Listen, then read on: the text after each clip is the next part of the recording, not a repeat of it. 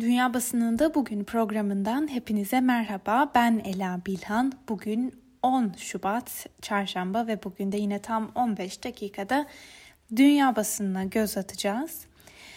Dünkü bültenimizi büyük oranda Trump'ın azil davasının ilk ayağını ayırmıştık.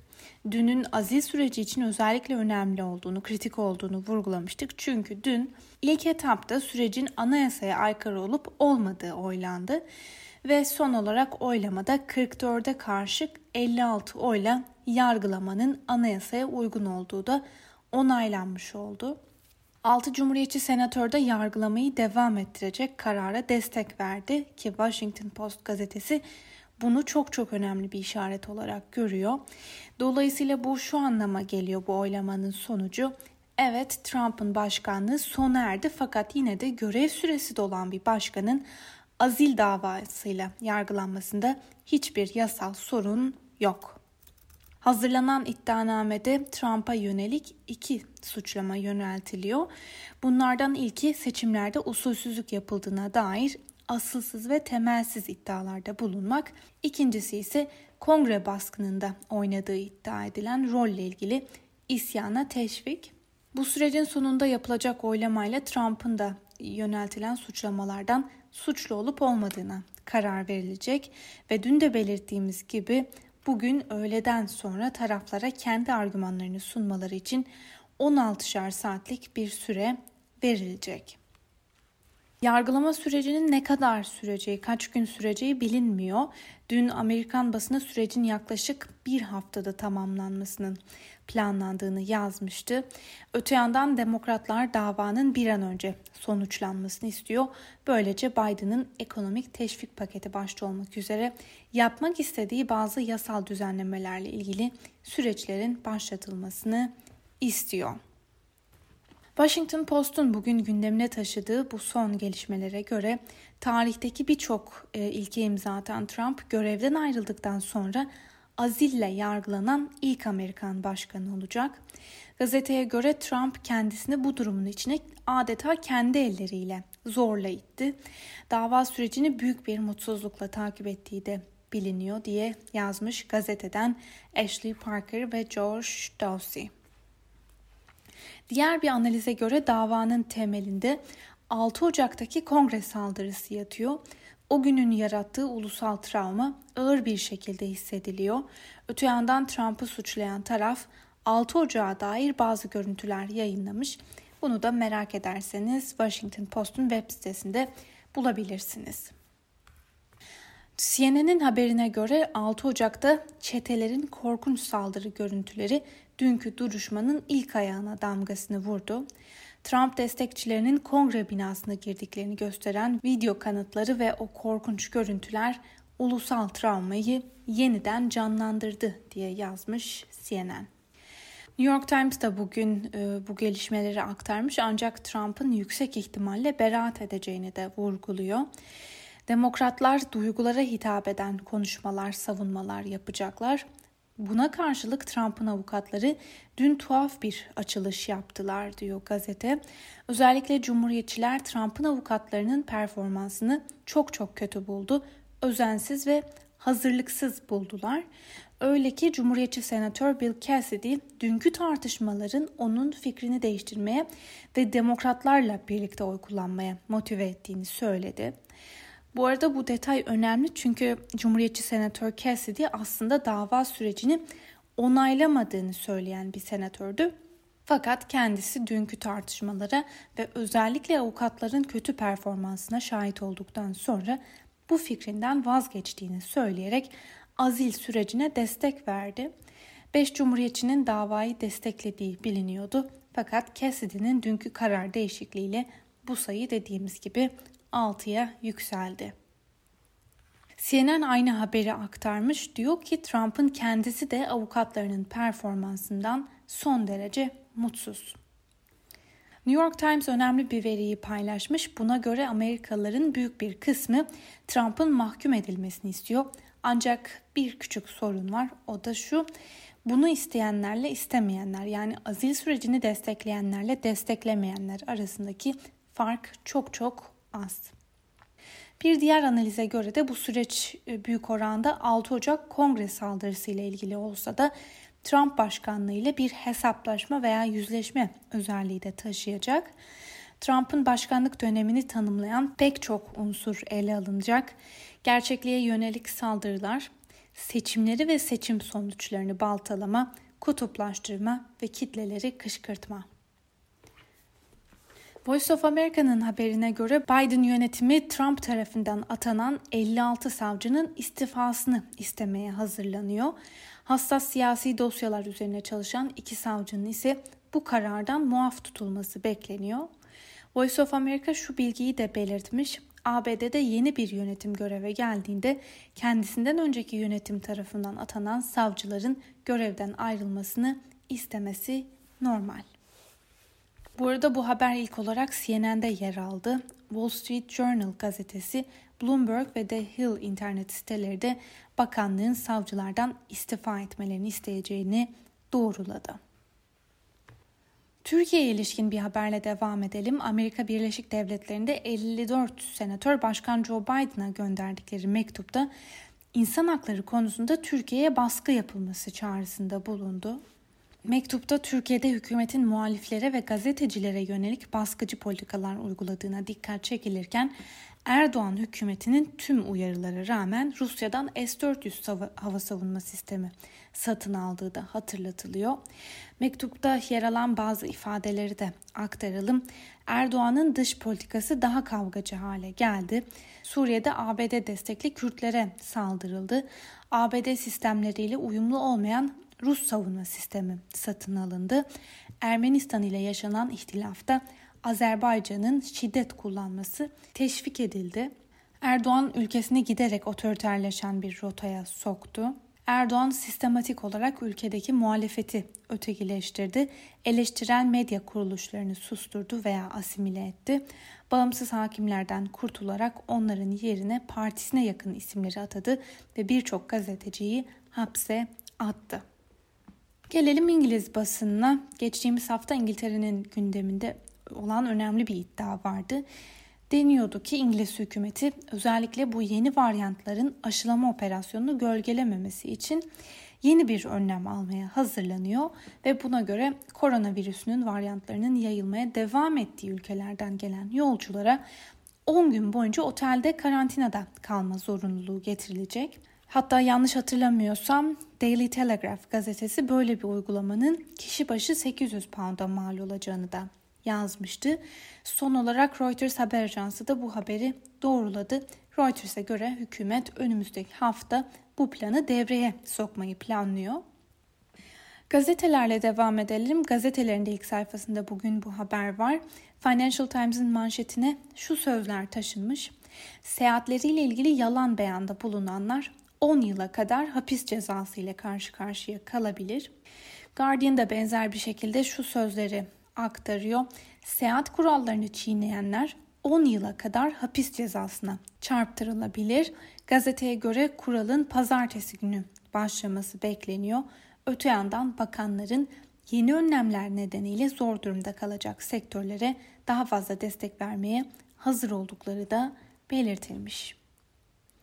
Times'ın da manşetinde aynı haber var. Seyahat edenler seyahatleriyle ilgili yalan söylerse 10 yıla kadar hapis cezasıyla yargılanabilirler. The Daily Telegraph bu uygulamayı eleştiriyor. Hükümetin seyahatlerle ilgili koyduğu bu yasa uyulmaması durumda hapis cezasının öngörüldüğünü söylenmesi doğrudan tehdit niteliği taşır ki bu da birini öldürmekle tehdit etmek, bir saldırı girişimi ya da ateşli silah kullanmak gibi birçok hareketle eşdeğer. Buna karşılık havayolu firmaları ve seyahat acentaları da bu önlemler nedeniyle daha da dibe vurabilecekleri konusunda endişeliler ve hükümetten daha fazla destek talep ediyorlar. Öte yandan aktarılan haberlere göre İngiltere'de şimdiye kadar nüfusun 12'si aşılandı. Aşılanma kampanyasına hızlı bir şekilde devam eden İsrail'de yapılan ilk araştırmalar Pfizer-BioNTech aşısının koronavirüs viral yükünü azalttığını ortaya koydu. Bloomberg verilerine göre İsrail'de nüfusun 24'ünün aşılanması tamamlandı. %39'u ise ilk doz aşılarını aldı. Guardian'ın haberine göre araştırmada aşı sayesinde koronavirüs pozitif olan kişilerde viral yük 1.6'dan 20'ye kadar değişen oranda daha düşük çıktı. Bu da aşının koronavirüsün yayılmasının yavaşlamasında etkili olabileceği anlamına geliyor. BBC'nin bir haberiyle devam edelim. Bu haber doğrudan Türkiye ile ilgili. Bloomberg Haber Ajansı Türkiye'nin ABD'nin Suriye'deki Kürt güçlerle ilişkisini kesmesi halinde Rusya'dan satın alınan S-400 füze, füze savunma sistemi konusunda tavrını değiştirme sinyali verdiğini bildirdi. Bloomberg'e konuşan ve isimleri açıklanmayan iki Türk yetkili Türkiye hükümetinin bu konuda taviz vermeye hazır olduğunu söyledi. İddiaya göre yetkililer Türkiye'nin S-400 füzelerinin sınırlı kullanımını iki nedenle kabul edebileceğini belirtti. Gelecekte ABD yapımı silahların tedariğinin garanti altına alınması ve Türk ekonomisinin zarar görmesinin önüne geçilmesi. Bu arada haberde Türkiye'de bankacılık hisselerinin ABD ile ilişkilerin düzeleceği beklentisiyle %3.4 oranında değer kazandığı Halkbank hisseleri için de bu oranın %2.1 olduğu vurgulandı. Türkiye ilişkin bir haber daha. Avrupa Birliği İstatistik Ofisi 2021 asgari ücret verilerini açıkladı. Buna göre Türkiye'de asgari ücretin Bulgaristan hariç tüm AB ülkelerinin gerisinde olduğu da ortaya kondu. Alman Die Welt gazetesinden Klaus Giber'in haberiyle devam edelim. Avrupa karantinaya alternatifler bulmuşken Almanya bulamadı denilmiş. İlk dalgada Avrupa'daki diğer ülkeler daha sert kısıtlamalar getirmişken Almanya genel itibariyle daha ılımlı bir yol izlemişti. Ama şimdi Almanya en sert önlemlerden birine sahip. Bu pek değişmeyecek çünkü hükümet alternatif önlemleri reddediyor. Öte yandan Alman basınında okulların açılıp açılmayacağı hala çok büyük bir tartışma konusu. Birçok virolog okulları açmanın 3. dalgaya neden olabileceğini savunurken eğitimciler ise çocukların gelişimi açısından okulları açmanın öncelik olduğunu söylüyor. Almanya'nın önde gelen virologlarından Christian Drosten de sürecin başından beri okulların açılmasına karşıydı. Ancak gelinen son noktada okulların açılabileceğini söylüyor. Ancak tabii ki küçük bir şartla okuldaki herhangi bir öğrenciye bile virüs bulaşırsa tüm sınıfın en az 5 gün boyunca karantinada kalması ve tüm sınıfa test yaptırılması öneriliyor. Eurotopics'in İtalya'ya ilişkin bir haberiyle devam edelim. Salvini liderliğindeki sağ popülist Avrupa karşıtı Lega Partisi'nin yeni hükümete hatta doğrudan Mario Draghi'ye destek vermesi şaşkınlıkla karşılandı diyor. La Vanguardia gazetesi ise şöyle yazmış. İtalya'da partilerin büyük bir kısmının alışılmışın dışında Mario Draghi'nin arkasında saf tutması sadece bu siyasetçinin saygınlığı ile ilgili değil, Avrupa'dan gelecek 209 milyar euroluk yardım düşünüldüğünde hiçbir partinin kendini hükümete uzak konumlandırmak istememesiyle ilgili bir durum söz konusu. İsviçre'nin İtalyan bölgesinde yayınlanan Corriere del Ticino'ya göre İtalexit gündemden kalktı. Avrupa karşıtlarının ani dönüşü bugüne dek izledikleri yolun bir tiyatro olduğunu da açığa çıkarmış oldu. Daha kısa bir süre öncesine kadar İtalya için öngördükleri strateji Euro bölgesi ve Avrupa Birliği'nden çıkmaktı. Anlaşılan izledikleri bu yol kendiliğinden haritadan silindi. Hatta aralarından bazıları Draghi hükümetini sadece desteklemenin ötesinde hükümete katılmaya bile hazır. Suriye'de siyasi çözümün sağlanması amacıyla Birleşmiş Milletler'in arabuluculuğunda Şubat ayı başında Cenevre'de devam eden Anayasa Komitesi görüşmeleri bir kez daha sonuçsuz kaldı. Suriye'de devlet başkanlığı seçiminden önce yani Nisan-Mayıs ayından önce anayasa taslağının hazırlanması hedefleniyordu. Ancak anayasa görüşmeleri şu an itibariyle tıkanmış durumda. Rus basınından Moscow Times'ın gündemindeki bir habere göre Navalny'nin ekibi yeni protesto stratejilerini duyurdu. Buna göre Navalny'nin ekibi çevik kuvvet polisiyle doğrudan çatışmalardan kaçınmak için stratejilerini sokak gösterilerinden mahalle toplantılarına, yerel toplantılara kaydırdı. Ve şunu da belirtelim zaten böyle bir taktik değişikliği de bekleniyordu. Çünkü üst üste haftalarca yapılan sokak protestolarında hem eylemciler polisin şiddetiyle doğrudan karşılaşmıştı hem de binlerce kişi gözaltına alınmıştı. Moscow Times'tan Andrei Kolesnikov'un köşe yazısına da göz atalım. Navalny protestolarının ardından toplum nasıl değişti diye soruyor Kolesnikov. Navalny'nin kişisel düzeyde dahil olmak üzere yaptığı inanılmaz fedakarlıklar ülkeyi değiştirmeyi başardı. Bağımsız Levada araştırma şirketinin sonuçlarına göre Navalny en beğenilen, en çok destek gören siyasetçiler arasında ilk 6'ya yükselmeyi başardı. Öyle ki Dışişleri Bakanı Sergey Lavrov'un sadece 2 puan gerisinde.